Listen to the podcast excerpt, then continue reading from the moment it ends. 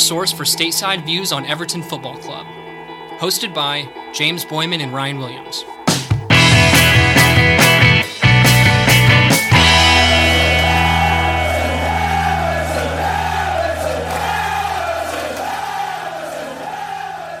Ladies and gentlemen, welcome back to the American Toffee podcast, coming to you following Everton's 0-2 loss at Goodison Park to Newcastle United. Everton were gracious enough to hand Newcastle a win to end their 11-match winless streak.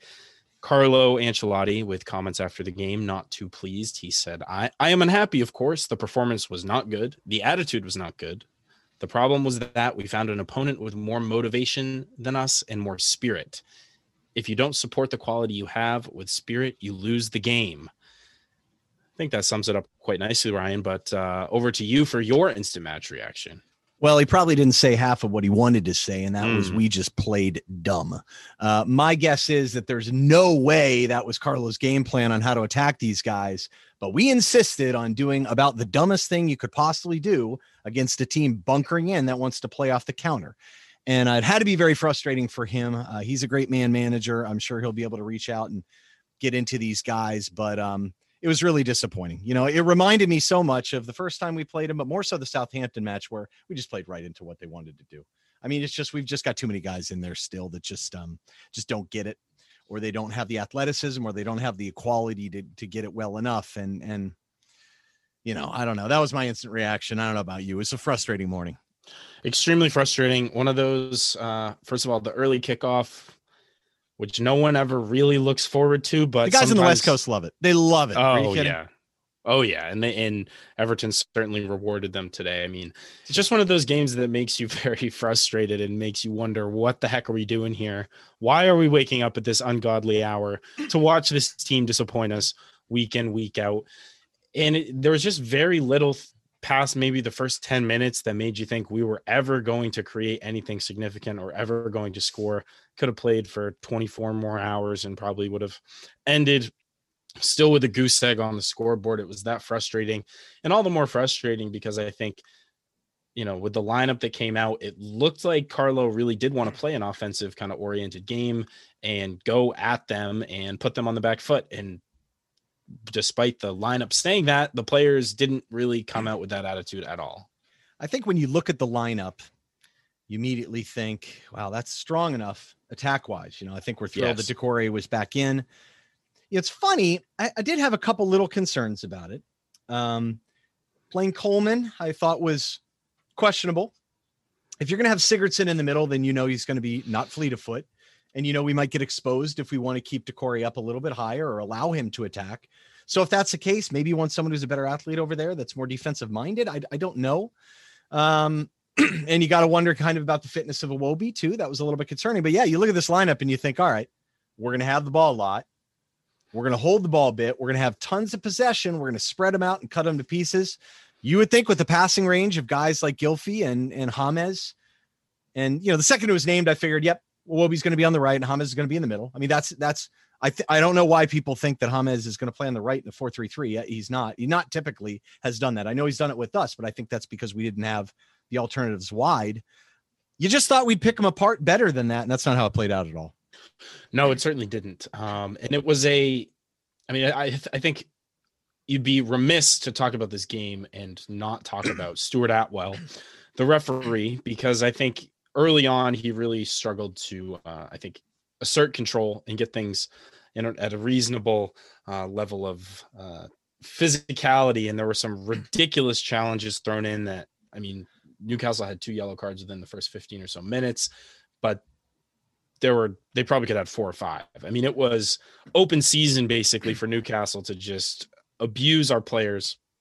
And he and Attwell did very little about it. But to your point about the lineup, I mean, looking at it, it was on paper again a strong lineup. Mike The strong eleven, the strong 11 eleven. yes but the, the the shape and the personnel i mean you basically bring in Gylfi sigurdsson for for Andre Gomes in theory and and hope that they can do a similar job but just anytime you have ask Gylfi to sit deeper we've seen the, how that's gone awry far too many times and i wasn't really expecting anything different what i did think was that having Doucouré there and then having the three more potent attacking players in front of him, they'd be able to at least make something happen on the offensive side, even if we'd be a little exposed defensively on the counter. But you know, we were exposed on the counter, but we didn't have that offensive firepower. So it was like, what are, what exactly were we trying to achieve there? No, it was mind-boggling. Really, uh, we really did nothing coherently. I think that's the problem. You know, we wanted to attack on the left. We constantly attacked on the left. Twenty-four percent of the time, we went to the right. I, I just don't understand the logic there. They're, I'm not looking at their lineup and saying, "Oh, wow, they're weak on the right." They're not. No more weaker than on the left side, where they've got more of an attacking fullback. Now, I know Steve Bruce has played him farther back. I don't get that. There was absolutely no balance whatsoever to the attack and just looking at the tactical uh, setup, I mean, you had Lucas Digne playing out wider to the left, no problem with that, right? You've got Seamus pushed up a little bit higher with Iwobi in theory tucking inside. That that might be a problem in and of itself, though, because Coleman clearly wants to play on the inside. He wants to make runs to the inside, taking through the half space, and that's what makes him kind of dangerous, unpredictable, and unique as a right back. But Iwobi wants to do the same thing, so maybe that right. doesn't make sense. And I, I that's something to think about. Maybe that's part of where we went wrong. I, I you know, the other thing too is if Iwobi is not healthy enough to get the touches, I mean, how many t- at one point Digne had three times the amount of touches as Alex Iwobi. I don't know if that makes sense. So if that's the case, and he, I mean, is that because he's not healthy? And then you sub him off, which is one of the most mind-boggling subs ever. I can only assume that was done due to fitness.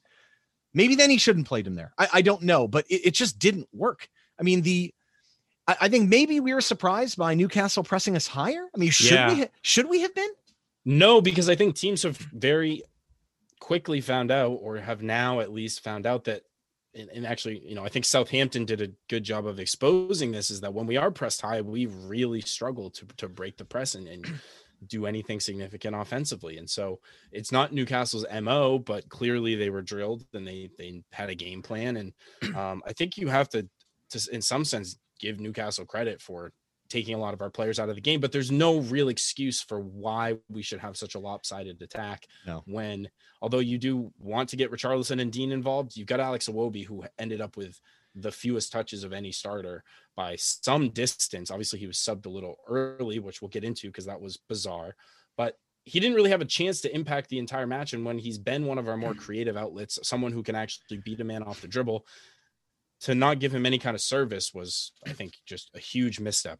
It just killed the balance of the attack. And the other thing is too, look, I mean, you could I, I keep hearing this crazy myth that he can't cross the ball. I agree, he can't cross the ball from deep because he's really never played on the right side. I mean, so first of all, and he's not a fullback, so I don't know what you'd really expect from him. But but I will say this: I like the idea of him trying to break someone down on the dribble and having two right footers and Dominic Calvert-Lewin cutting towards him and Richarlison. I mean, I think that makes sense. He can beat someone off the dribble and give it to Doucouré coming later in the box maybe Seamus disrupts that rhythm. I, I don't I don't understand it. That there's no I just don't understand why there was such a lack of of balance in the attack. And it's not like James can't play the ball there. Um, and it was interesting on Newcastle setup. Fraser was way high, very yeah, floating around basically, and Wilson was kind of running around looking for the ball and trying to play, and Fraser was trying to play the ball off him. Um, but it was very disappointing to me how how difficult we did with some of those long balls. So even if we won it back and they pressured, we didn't break the pressure very cleanly at times. That was very frustrating and disappointing. But to me, that's not really where the game was lost. You know what I mean? They really didn't generate a lot of opportunities from those moments. I mean, yes, they disrupted our flow.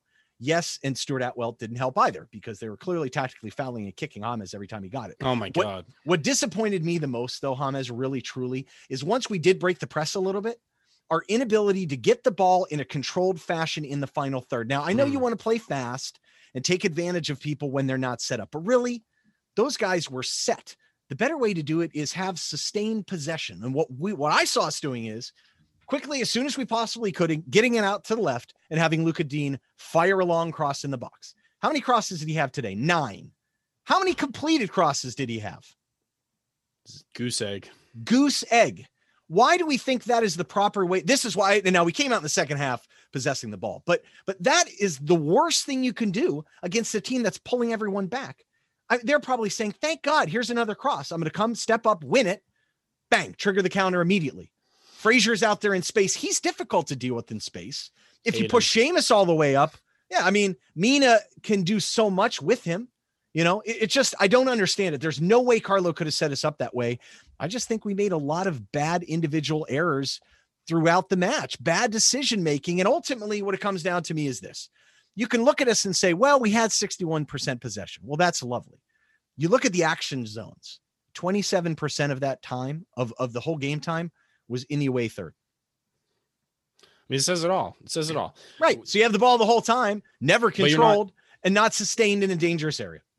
It, and that has been, to your point about the just wasteful crosses, that has been so much of the, I think, undercurrent or the themes of, of our losses against teams that are at the bottom of the table, teams that we should be beating, is that we don't we don't look dangerous in the final third and you've we've been able to kind of lean on this excuse while we're missing some of our key personnel. Yeah. There's nowhere to hide for a lot of these players today. We are still missing Allan. We're missing some guys still but we had our basically strongest offensive lineup at least the front four you would think for what we can play at the moment and they still struggled and so it makes you wonder just what exactly has gone wrong and why I mean, Dominic Calvert Lewin feeding on scraps could barely get him the ball. He didn't have, he had very little impact. And, you know, the part of the reason we played so well early in the season or we're getting results was his, our ability to get those crosses into yep. the six yard box and have him poach.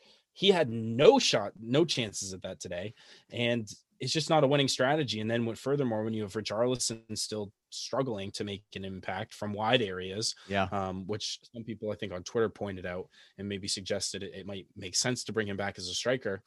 When you have the guys who were scoring all your goals, stop scoring goals, no one else stepping up, what do you expect? It's kind of just what what what inevitably is going to happen. And if we can't get these guys involved and get them back firing.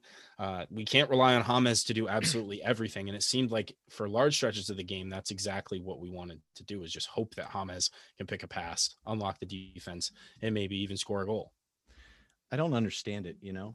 Uh, I, I think at some point, and th- these personnel should have been good enough to do it. At some point, you've got to control the ball in dangerous areas for sustained amounts of time. I mean, possession, kicking the ball around back and forth between center backs is not valuable. So, so look, I, I, mean, yes, we're good on the counter, and yes, I have to admit some of these numbers are a byproduct of us playing back behind the ball a bit. We're 14th in touches in the final third in the Premier League. 14th. We're 11th in touches in the penalty area.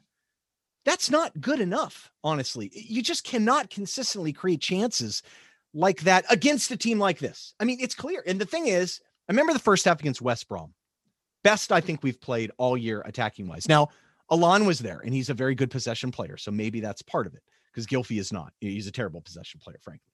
Um, the only guy worse last year, I think, in a possession standpoint, was Theo Walcott. And he's oh. playing for pennies at Southampton. Well, you get my point though, and that's not their, no, yeah. their calling card, you know, and maybe maybe that was not the right thing. And I know I'm getting slated for this, but like a guy like Fabian Delph is also a very good possession player. He's out. JPG has shown himself to be a good possession player, also out. And so I maybe that was not uh, Andre Gomes, I think is a good one, but he's been better off the bench, kind of showing initiative. He saw a little bit of that today, but that's not good enough. 14th in touches in the final third, man. At some point when teams bunker in, we have to show the competency to possess the ball and create chances in the final third through sustained pressure. The best way to do that is spread them out. Look at the way Man City attacks in the final third. Oh my God. I, and that's exactly the. Constant movement, constant yeah. ball movement and off the ball movement 3v2s, 2v2s out in wide spaces. The quality we have to serve the ball is there. Lucas Digne is a phenomenal crosser. I don't want him at the 40 against Newcastle. Hoofing the ball in with a big, lovely, majestic curve, man. We don't need David Beckham right now. We need someone to get in and get to the touch line. Dominic Calvert Lewin's value, yeah, he's good in the air, is also his movement in the box. He scored a lot of his goals, not even with his head, with his feet just through moments, movements, and flick ons. Alex Iwobi, we know, not a good crosser from deep. I want him at the touchline, man. He's good and dangerous firing the ball low. James Rodriguez and Gylfi Sigurdsson. Are you telling me they don't have the ability and the quality to switch play in the final third? I've seen James ping passes over to Alex from 50 yards. We can move the ball side to side as well as anyone if we're playing the right personnel. And we didn't do it at all today. We played right into their hands and we deserve what we got. Yeah, we just looked very apprehensive, I think. Just and I wonder how much, you know, the early fouling it seemed like it almost put us out of the game or frustrated us or made us kind of almost scared of Newcastle, which is really frightening to say. But as you mentioned, there are teams that seems like they're consistently able to just retain possession in the final third and move the ball around and the defense is chasing shadows and there's nothing they can do. When we get in the final third, there just seems to be this you want to have a sense of urgency, but it it's wasteful. It becomes wasteful when you just like as soon as you get in a position where you can cross it, you ping it in, even if there's no one in the box. You know, you want to make sure that you're being calculated and making the right decisions. And we just weren't today. And, you know, you talk about a guy like Alex will be Lucas Digne but then you have again Seamus Coleman trying to cut into the half space. He's not a good cross of the ball, mm though he did try a couple times today. And just such a frustrating match. You know, Carlo mentions the spirit and the effort, and we talked about the team defending to a man against Leicester in midweek. But today there were just a lot. I, I don't think there was a single player who who played particularly well or, or did themselves any favors in terms of longevity in the side. But then also, I think one of the major problems is look at the bench that Carlo named and who do you bring on in a situation where you're chasing the game and you need a goal there's no one now and we'll talk about we we're now losing the only two of the only guys who are they're they've been ineffective but at least they're offensive substitutions you could make that might change the game we have yeah, none think, of that now uh, yeah I, I you know kind of going through the timeline and it's probably not worth beating this one into the ground of course but um I, I agree and that was apparent as and the timeline showed you i don't think we i mean i just don't I don't think. I mean, these are Premier League players. I don't I don't think they're scared of anyone. Like what's yeah. going to happen? I mean, that, but but I think they were hesitant. So you got to think about that. So if we're doing the wrong things, is that on Carlo? Is that on the players? I I I, man, I don't know, right? I, I mean, I know I'm not blaming Carlo necessarily. He's a proven coach, but the whole point of hiring a guy like that is is not him anymore. So what is wrong? Like uh, to me, some of that stuff seemed pretty fundamentally dumb play. I don't think that's Carlo. So what is no. going on? I, I just, I mean, I, I don't know. But to your point, to your point, getting in the timeline too a little bit. I mean, Stuart Attwell, that's one of the worst officiated matches I've ever seen in my life. How can you not give Jonjo Shelvey a yellow for pulling him down by the collar? And, and he took three fouls to give him his his the yellow. He could have hurt a couple different people. I don't know if that had a physical impact on on James. I, I saw at least two different instances where our guys either touched the ball or didn't touch the player the Newcastle player came in with his studs up and whacked our guy. Gylfi got nailed twice like yep. that. And the foul was on us only to give them a free kick. I mean, let's face it, Newcastle created very little from open play. I mean, they unnerved us and did damage to us on set pieces. And look, we don't have our two extra center backs in. So maybe we weren't as confident on set pieces, but it's still it's still no excuse for our behavior in the first half. And then Lascelles left the game. So I'm thinking, right this is an opportunity for us. How ridiculous is it that we go the first half, hoofing the thing, crossing it all over the darn place. Lascelles, Lascelles leaves the game, and then we try and play this controlled possession game, which you saw us in the final third, especially Andre Gomes, just could not deliver when we had chances. Gylfi gets a yellow unbelievable. Like, I mean, what do you say to that? It was just complete comedy. That being said, I, I, do think I do like how we came out in the second half. It looked like we had listened. We were a little more controlled. Yes, we were a bit a little, little bit methodical, but sometimes it takes a little time to build up possession and build back into the rhythm. But man, that God, that sub was very mind-boggling, wasn't it? God, it was. Yeah, to bring on to bring off Alex Iwobi, and as we mentioned, he really wasn't very influential just from the fact that he didn't get on the ball very much, which is where he's almost the only time he's really impacting games is when he's on the ball. And to bring on yeah. Andre Gomes and then push James like out wide, it just struck me as so bizarre. But I, I almost think it's a function of just the personnel you have available. You could, yeah. You could put on Anthony Gordon, but who else do you really bring on as a substitute to, to change things up? I still think James would have been more useful remaining centrally. I think it, to me, Ryan, I mean, you mentioned this, but the only thing that really makes sense is that Alex Iwobi isn't fully fit yet and really was never planned to play the full 90. Yeah, Casey Jenkins, uh, CC underscore Jenkins on Twitter uh, made that comment. Please explain why Iwobi, of all people, were taken off. As a very green fan, I didn't understand it at all. He's one of our better dribblers, guy who pushes the play forward. Yeah, I think he puts pressure on defenses. You know, I think that's what it is. And clearly, there are a lot of people out of sync today. I mean, how many times do we have people basically run into each other? I mean, Dom and Dom and Richarlison, space wise, position wise. I mean, there were a couple times where Richarlison turned, played a ball through, and Dom was like behind him.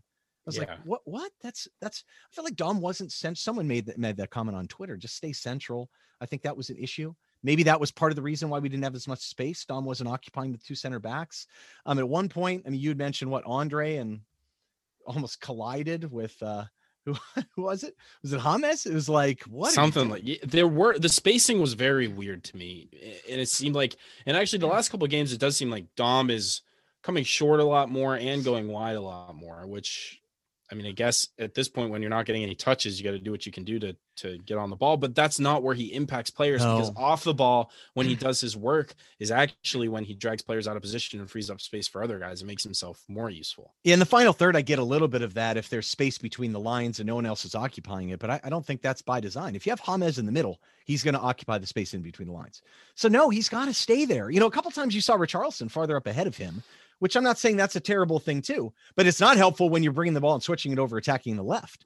I mean, how does that make any sense at all whatsoever? You got Richarlison and what the wide channel and Dom right down the middle, and you flip it over wide to to Lucas Digne, who has no support.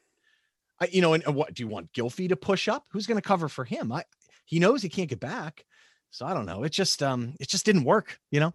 I don't know what else to say really. I, I mean, their two goals, I mean, the set piece goal good was a fa- it was a good really header.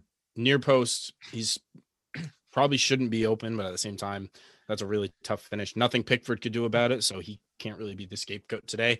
And then we were chasing the game, and like seems like whenever we're chasing the game late, we just become inevitably very exposed. And the second, I mean, they could have had three. Wilson could have had a hat trick easily because he ends up hitting the post as well that almost put it to bed. Um, but then he he finishes the third one and uh just the icing on a very crappy cake. Did anyone play well? I mean, you know what I mean? Like I I I, No. I mentioned Luca No. Digne's terrible zero for nine from crosses. He did have eight tackles. I mean, I can't argue that he was putting in a shift on defense, but what I've said he played well. No, I, I really can't pick out anyone. I think James would be someone you'd maybe credit just for the fact that the perseverance to be getting mugged Yeah. the way he was, targeted the way he was, and still the bravery to still drop deep and receive the ball and try to influence things. And again, if, if anyone was going to make anything happen today for us, it was obviously going to be Hames because it didn't seem like anyone else was really at the races. He works. I mean, Richarlison had a couple opportunities. He probably didn't play quite as bad as we think he did. I think it was more of a chemistry issue. Uh, Doucouré, Doucouré deserves some credit. I mean, two key passes. I mean, his passing rate, he actually took care of the ball very well. Um, won a couple balls in the air, two, three aerials. Yeah, two key passes. Um, and for the most part, he didn't get rid of the ball. He was only he wasn't dispossessed. He had one bad touch. I mean, he he probably out of all the guys did the best. I mean, really, I, I don't know what to say. You know, Hames was fouled so many times; it was really hard for him to get totally in a rhythm. Um, but at least he was keeping the ball to some extent, and he was about the only person that looked dangerous. I mean, I don't know if people were surprised that he got stuck in a couple times. I don't know why you would be, um, but he does work off the ball and with it. Um, and I, I just, you know, it's funny. We were okay. Yeah, Doucouré was four or five from long balls too. I mean, I think ultimately it's not wrong to look at it this way to say, okay, we weren't good. Who had all the touches? If you can't break people down, who had all the touches? Lucas Digne had 100 touches, far and away the most on the team. I mean, you know, he, he put in a shift defensively, so I can't be too critical, but some of his decision making really, really hurt us. Um, Gylfi, 72 touches with the ball. What did he do with those?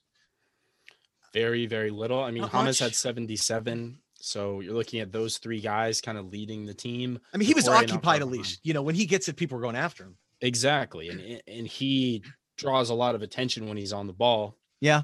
Everyone seems very content to just let Gylfi Sigurdsson do whatever he wants from deep. No one's really pressuring him. And then off the ball it was just a nightmare. It really was. And you look at the the XG from this match.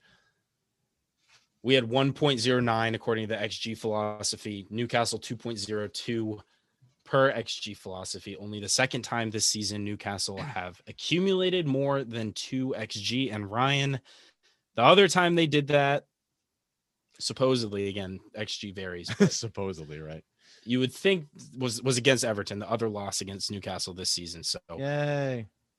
it's just an embarrassing type of statistic. They actually played pretty well against Leeds. Uh, I'll give them a little credit Yeah. for that. I think uh, Wyscout and StatsBomb have them over just slightly over two. But no, your point is the point is the same. I mean, how do you give up that many chances against these guys? This is a bad team, Ryan. They hadn't won in 11 games. They've lost cup ties to to lower league sides. They're getting battered by, and they we just let them walk into Goodison and I think part of the issue is, you know, you saw a little bit of a high pressure type uh, ideas behind us, which I think is the right thing to do to pin them in a little bit. But I mean, Gylfi Sigurdsson is exposed there. You know, James is not the quickest. Um, so that's fine. I, I, don't understand. I don't know what would have changed things. You know, a better athlete at right back, maybe that could contain Fraser the whole match, um, like Dom. And I don't understand the reluctance of playing uh, Godfrey at center defensive mid. And we clearly are missing someone there as a decent athlete who's defensively responsible. I just would he not have been a better choice than Gylfi? I'm sure someone would say, well, then we would, you know, wouldn't have the ball as much. I mean, what did we do with the ball now? we couldn't have been much worse in possession. I don't know. Uh, there were a lot of good comments though that I there think were. are probably worth going through. Um, let's start off with my brethren at DC Toffees. The match is best summed up by James pelting Richarlison in the face with a pass. Yes, I think that sums it up quite nicely. That was a, a bizarre play, and the way Richarlison like went down, it almost seemed like he tried to like flop, but that was like he obviously got pegged in the in the face, and there was a couple other uh Yerry Mina early on got hit uh, in the nose and seemed to be kind of hurt. Um, but that was just one of those shoot yourself in the face, literally, with the ball. And uh, I think we hurt ourselves probably more than Newcastle hurt us today. But we also had Gary John Shaw uh, at Shaw8864 said they deserved it. Faster, fitter, more aggressive. Same as Leicester midweek when we got away with a point. We were poor. That's interesting. Faster, fitter, and more aggressive. Faster. I mean, how is it that Jonjo Shelvey? Have, well, but but he's right to a certain extent. I mean, Almiron is a yeah. jet. Fraser yes. is quick. Lewis can run a little bit too. I mean, St. Maximin. I mean, you know, the Gucci headband slows him down a little bit, but other than that, I mean, he he these guys are pretty good athletes. We really don't have that guy if you don't have faith in Gordon to come off the bench and really impact the game against tired legs, really run at people. Um, and it's something we we we need to look at so I, I think Gary, Gary's got a good point there. Certainly more aggressive though, and that's no excuse. Um, Alan Brody, Brody in Maryland, in MD, another brethren. We were overdue for an Everton that performance. Sigh. You know, I know, I know. Two lackluster performances need to get that out of our system with three big games coming up. The, the only thing I will say is, and Alan's pretty level-headed, I think, guy. Um, likes to give us a hard time. He does, but but he's also fair in terms of he's not overly pessimistic. And uh, look, it's a different team with Allan coming in. It'd be interesting to see what happens if JPG starts training. You know, it sounds like he is next week. Could he be a viable option at least late in the match to really kind of put on that defensive player? Um, I, I don't know. Um, but and look, the window is still left, and we may have some outs. We'll get to that in a second. So that might provide some opportunity to bring someone in in loan or two. Um, Jaden Sherman at Jaden Sherman. God, would not have seen that coming. Um, we have no plan when it comes to the final third. We get up there and just chuck meaningless balls into the box with no intentions. Just terrible. Not one exclamation point. Two. Can't believe I woke up at 7:30 a.m. for this. Evertonians Amen. in California are like, try 4:30, buddy. we need to be better. Yeah, that's right. I mean, we covered that I think extensively. You know, it's the final third stuff. We're, and you know, the thing is the the lack of touches there is also an indication of effectiveness too, because if you're going to control the game, you're going to get a lot of touches in there as well to try and break them apart. You know, um, and then, you know, Alex Washburn, too reliant on James to create his own. Yeah, I think that's pretty astute. We also had Benjamin J. E. D. W. The Geordies deserve to win. Fully respect what they did today. However, when will we stop randomly making piss poor teams look like Barcelona in their prime? I'm at a loss for words. I would not look forward to making a pod about that match feeling sorry for James and Ryan. Well, we appreciate that, Ben. Thanks, uh, I think you're right that, that Newcastle deserved to win just at face value, the way that the game sh- shook out. I disagree that they looked like Barcelona in their prime. Maybe looked like uh, a Jose Mourinho team in their prime, snatching one. Bolton in on prime. the break. Yeah, yeah. I mean, they uh, played well though. I mean, uh, in all honesty, I mean, they were at a lot of second balls. Yeah, sure. They had a good strategy and they executed it really well. There were times where they were pretty sharp. You know what I mean? They're pretty decisive in some of their play, and and they used guys to their strength. I mean, Almiron running around um, with his speed and pace. I feel like they had him shaded over to the right a lot against guys. I mean, he was sitting over right where Siggy would have been. I mean, that was a smart thing to do. I mean, look at what Leicester did. They moved Tielemans over to the right side. They brought Under over to that side as well too, and vacated and took the space that Andre Gomes could not fill. I mean, people look. If you got one weak link without the ball. And since we didn't keep the ball very well, I mean, people teams are going to exploit it if they execute the game plan well. And I thought they did okay in that regard. The problem I have with that is like, yes, Newcastle played well, but it's been there's been far too many matches over Yeah. the last several seasons where these teams aren't playing well, and all of a sudden they play us and they're playing well, and we let them play well. The only the only common denominator there is that Everton show up and say, "All right, you guys want to, you guys are in a slump. All right, well, we'll we'll let you have some points here if you're if you're interested." And you know, it happened against West Ham. It's happened countless times in the past, and it will happen again because I think it ultimately just comes down to the team mentality, not having that cutthroat attitude week in week out, match after match, and that's changing. I think it's we've seen less of it with Carlo at the helm, but as we've said so many times in the past, it's never going to change overnight. And I think we're in the process, moving on some of these guys, and uh, You said it. just yeah. We're in transition, and that's why Owen Parks one two three. Owen, I love you, brother. This is a really good comment and a really important one. Question: Should we continue to be a low possession, low press team against teams to get results against everyone? Whoa, that's a heavy comment. What I mean is, look, Carlo felt compelled to play four center backs to st- to stabilize the defense. I mean, why would you have to do that if you're a top flight team? I mean, Right. to me, that's a massive indictment of the midfield. Now, again, it was it was in response to obviously injuries, you know, and Allan not being there and and Delph being hurt and and I know everyone's going to bag on me for that, but I'm sorry. Fabian Delph has been fine when he's been in there, and he is a different type of player. He takes care of the ball and he's responsible.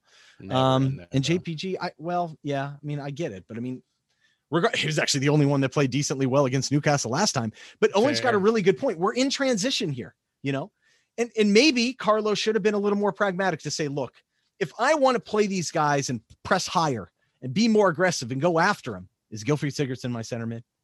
Is Seamus Coleman my right back? Should he not maybe said, you know what, I need an athlete in the middle than Ben Godfrey.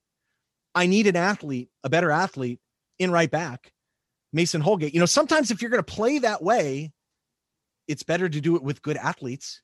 Maybe you don't quite have the skill.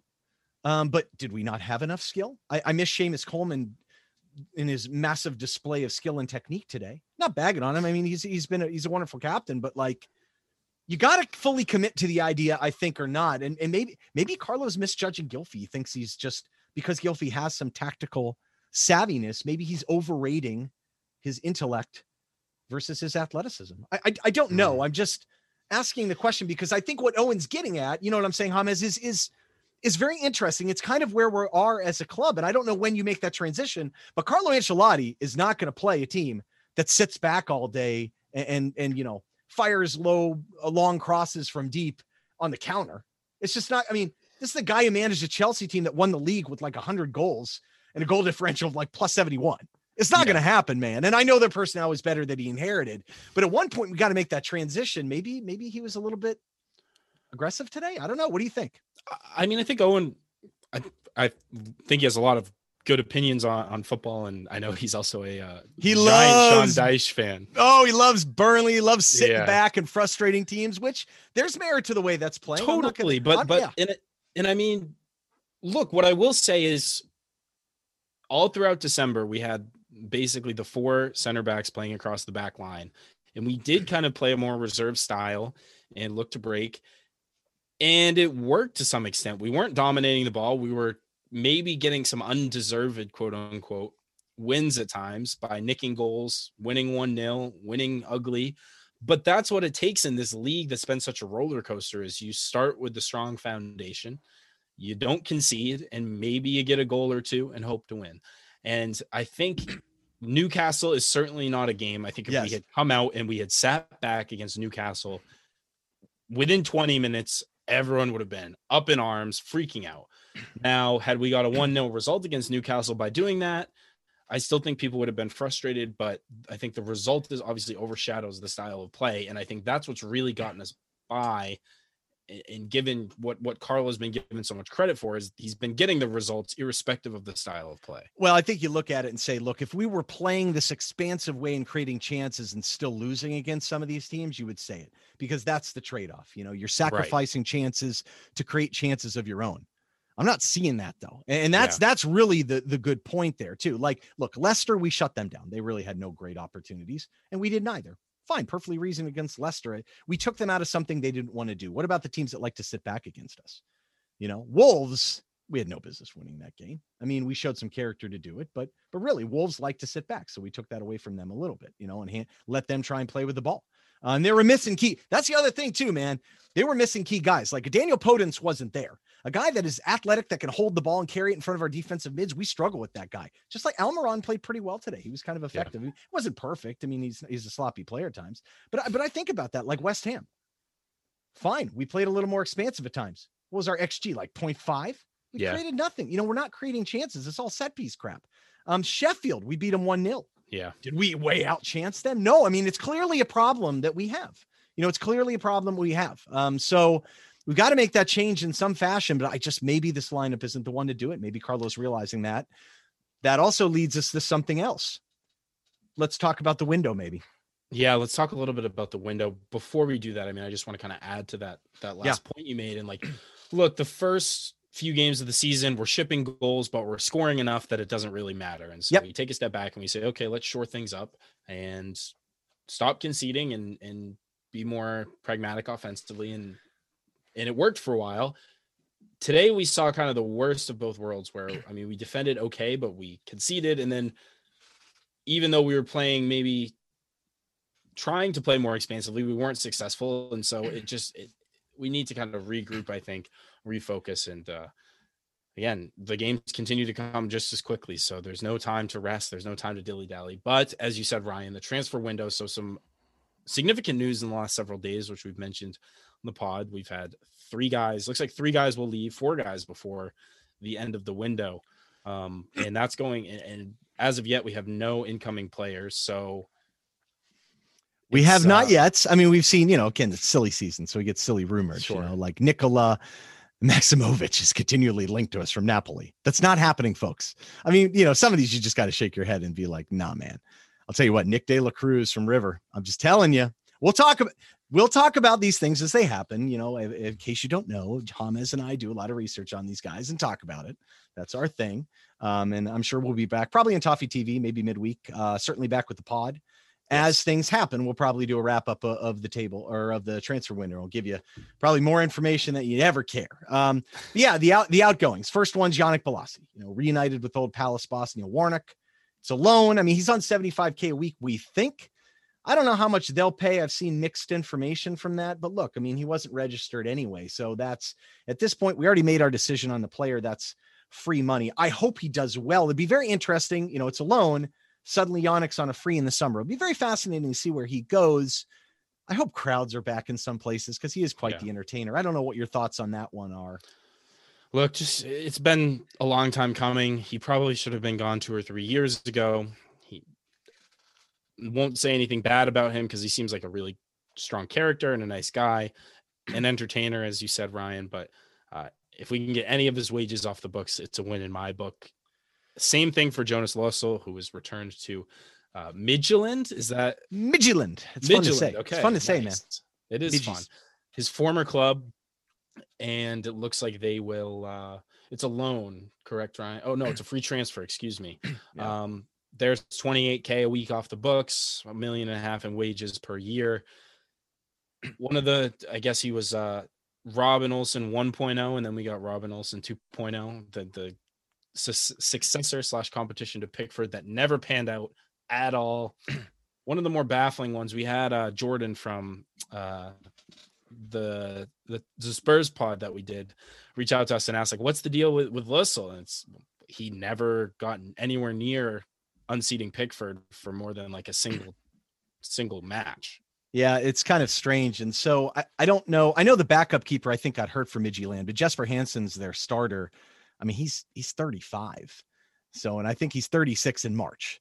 So now Lössl's no spring chicken either, but he's 31, and, and, he was there too in their academy. I think he was playing for their youth teams. I don't, I don't think he came up there necessarily, but yeah, it's kind of, I guess, a little bit of a homecoming for them, and he'll he'll probably do very well for them. You know, they're top of the table now, at least tied with it. They're always in competition for it, and Lössl will get us some chance to play. Um, to play some European football. Now, I will say this this is the advantages of signing a guy, even though we signed him on a free, at being on a manageable wage, because suddenly you've got a much broader array of teams that you could possibly move him to. So I think this is the right move. There's no reason why João Virginia can't be the third keeper. Um, there's no reason to carry this kind of wage on the books. We had too many keepers as is, and I hope it works out for him. I got nothing negative to say about the guy at all. I kind of wonder if he was going to go to Inter Miami though, mm. uh, and it's just the, the CBA breaking down and the labor issues with MLS, which could provide opportunity for us on a loan, but that's another conversation for another day. Um, I think that may have driven it a little bit, and then then it sounds like, I mean, it sounds like it's changed a little bit. Cenk, we may have some movement there. Yeah, so it was looking like he may end up at West Brom, linked with redacted name. It looked like he may end up at Palace. I believe most recently, I think right after the match, it was confirmed that he'd be heading to Besiktas and that he was on a private plane. Um, I've heard that too. I mean, because initially, like CSKA came in, and yep. I, th- I thought that would be an interesting mix. Uh, Celta Vigo, but I, I don't think that's Alan Myers reported that, but I, I think that was more they were interested, I think, in the summer a little bit. I mean, the thing about Cenk is he's he's on big wages at you know 60 60k or something, but but he is a benefit to any team because he does have a big following in Turkey uh, right. and and is an established international. Um, I think he'll be okay in certain schemes. He's not that bad. I know we tend to slate some of these guys when they're not playing, but yeah, is it? I mean, it looks like he's going back to Besiktas on loan. Um, yeah. I know they wanted us to pay a big chunk of his wages, but then he would come back to us and has a year left. I wonder if there's an option to buy. It's pretty interesting. Yeah, I mean, look, clear that he has no real future at Everton. He was barely getting game time despite our our shortage. Yeah, uh, with with Calvert Lewin out, he couldn't even get in the striker spot, starting striker spot for more than a single match. So, again, another guy who seems like a nice enough person. Wish him all the best. Would never say a bad word about him other than I don't think he's uh, what we need at the striker position, and I don't think he yeah. ever really was. Aside from that, those that I guess shot in the arm that he gave us when he first arrived. Yeah, you just don't. I mean, you can't buy like that. You know. Yeah. Uh, I mean, I understand that you needed a shot in the arm there, but there's so many other logical options that would have been cheaper than Walcott and Cenk Tosun. But instead, you've burdened the club with you know 20 plus 20 million, 40 million pounds in transfer fees in January forget about Mangala's 100k a week that we took on that January too. I mean, the poor Walsh. guy. Yeah, I mean, he got hurt. I mean, look, eh, Steve Walsh could scout, but you know, clearly there wasn't. Um, somehow, you know, the, the guy who should not be named had convinced everyone that we're in such dire straits, even though we're tied for 12 and two points out of ninth. But but the point is, and then you burden these guys with, you know, Walcott was on 100k a week, Cenk on 60k. You start doing the math on that; those are five year deals for those guys, or four and a half year deals. I mean, that is a massive outlay. That that is the quintessential way that you cannot do business like this unless you're already an established club and you're really trying to get over the hump. I mean, it's just not wise. There are much more cost effective options there. And that's exactly what Brands talks about in terms of teams being desperate in January, why you don't want to do it. Uh, the Bernard saga is pretty interesting because yes. sure enough, Fabrizio jumped in here. Pretty interesting deal here, I think. Yeah. So it looks like, as we mentioned on the last show, Al Nasr, now in advanced talks per Fabrizio, with Everton to sign Bernard, agreed with personal terms, negotiations, I guess, on the uh, the transfer fee. Roma are fully out, so it's it's uh, Al Nasr or bust at this point. It's pretty interesting. Uh, this is an interesting club. It's one that yes. I know a little bit about, coincidentally. Uh, I don't know how that happened, but it's true. Um, Doesn't surprise cl- me. I mean, I'm not claiming to be an expert in UAE football, but uh, yes, recently I've done some dabbling in that area. So uh, this is a club I know pretty well. Uh, so their manager, Jursic, um, he came from Zagreb uh, Al Nassr, the other one, ironically. Geez, he loves spelled differently, of course, um, yeah. in Saudi. Um, but yeah, I mean, so he's in his second season. The problem that I had was when he got linked initially, I was like, that doesn't make any sense because he already has foreign guys in in where Bernard would play. So the way it works over there is you can register as many foreign players as you want, but you can only have four on the pitch at once, and they're big and they're like a really good offensive team. So he always plays like four two three one or four four two, but it's pressure and fast. And and so they got a couple guys. Ryan Mendes usually is on the left, and Brandley Kuwas is the guy on the right. And they're both pretty good. And they got this other guy, Diasabo, plays in the middle. And so they're fun to watch. They've got like the highest XG in, in the league. So it seems like, wow, yeah, Bernard would be a perfect fit. I mean, he's definitely at another level of these guys. But you can't, I mean, you can't play unless you're going to get rid of guys. And uh, even though it's a perfect match, they love to dribble and get forward. That's great. Sure enough, two days ago, what happened? Brandley Kuwas shipped over on loan to Al Jazeera. So I can't help but think This one has legs. Um, I think he's going to do fabulously well there. And the good part is that look, you know, he's got a year and a half left. Um, you know, I'm sure they'll rip up his current contract and he'll sign a new deal. Uh, Roma's out, like we mentioned before. We've been all over that one. When they got El Shaarawy back, then it's it's over. Um, but that leads us to incomings. I mean, surely we cannot leave and lose Cenk and Bernard. Although the one thing I will say is everyone's saying, well, we haven't really been linked to anyone. How are we going to get a deal done so quickly? I mean, what do we think Marcel Brands does all day? Twiddles his thumb, sits at his desk. Carlos Carlo buys the players, man. Don't worry. Yeah. Uh, look, we're in trouble, I think, if we don't bring anyone in. Um, and I think you know today kind of emphasizes that. But yeah, beyond those first attacking players that we had on the pitch today, there's very little variability. Unless you plan on giving Anthony Gordon a ton of minutes in the, second half of the season for a team that, in theory, is still very much in the fight for Europe. We're gonna need another guy to come in that can, hopefully, someone with a little bit of versatility can play at striker, maybe out wide as well. Um, I don't think we'll be able to bring in more than one person. So I think the you're losing two offensive players in an already thin offensive side. So without that extra depth, I'm a little worried about what happens. Not so much if we that we need someone, but if anyone else gets hurt, if Dominic Calvert-Lewin hurts his hamstring again or anything like that, what the heck do we do? We need someone. Uh, I'm going to flat out say it. I have never once for a second, my friend, thought that we wouldn't move for someone. Never, ever. I just, I mean, look, just look at Brands' history. I it's think thirtieth, Ryan. It's January thirtieth as we speak. No problem, man. This is Marcel. No, look, I mean, clearly he's been working stuff again, not twiddling his thumbs. Um, but I think I think your point is right. So when we did our monster January episode, we talked about major needs. So defensive mid was the number one we said, but that had to be like a beginning of the window loan move because Allan's hurt. We have gaps, we have issues. Well, you saw it today. And if you're not going to play Godfrey there, I mean, uh, what more indictment could there be? And you t- and Carlo talked about spirit up front. Well, spirit and athleticism would have been helpful today, and we showed none of it. So fine, we say Allan's going to come back. We say JPG is going to be training. He could be a st- spot starter. Fine, we're not going to have a defensive mid. What else did we say? We said right side somewhere. We argued whether it should be right back or right wing. There are loanees out there that we could do it, and we got to get some sort of attacking striker. So I don't know. Is it someone with positional versatility? And again, we could do two loans if we bought Robin Olsen. Um, I think because we're limited ultimately in terms of domestic loans for sure. Um, in terms of registration, I think on a on a on a on a daily, you know, match basis. I think I got to go look up the numbers if we can have more than two. But but they changed all the loan rules this year, so that right. was part of the issue. But that's always an option if we're restricted in terms of number. But boy, I mean, we we really could use. I mean, you just saw it. We're out of ideas.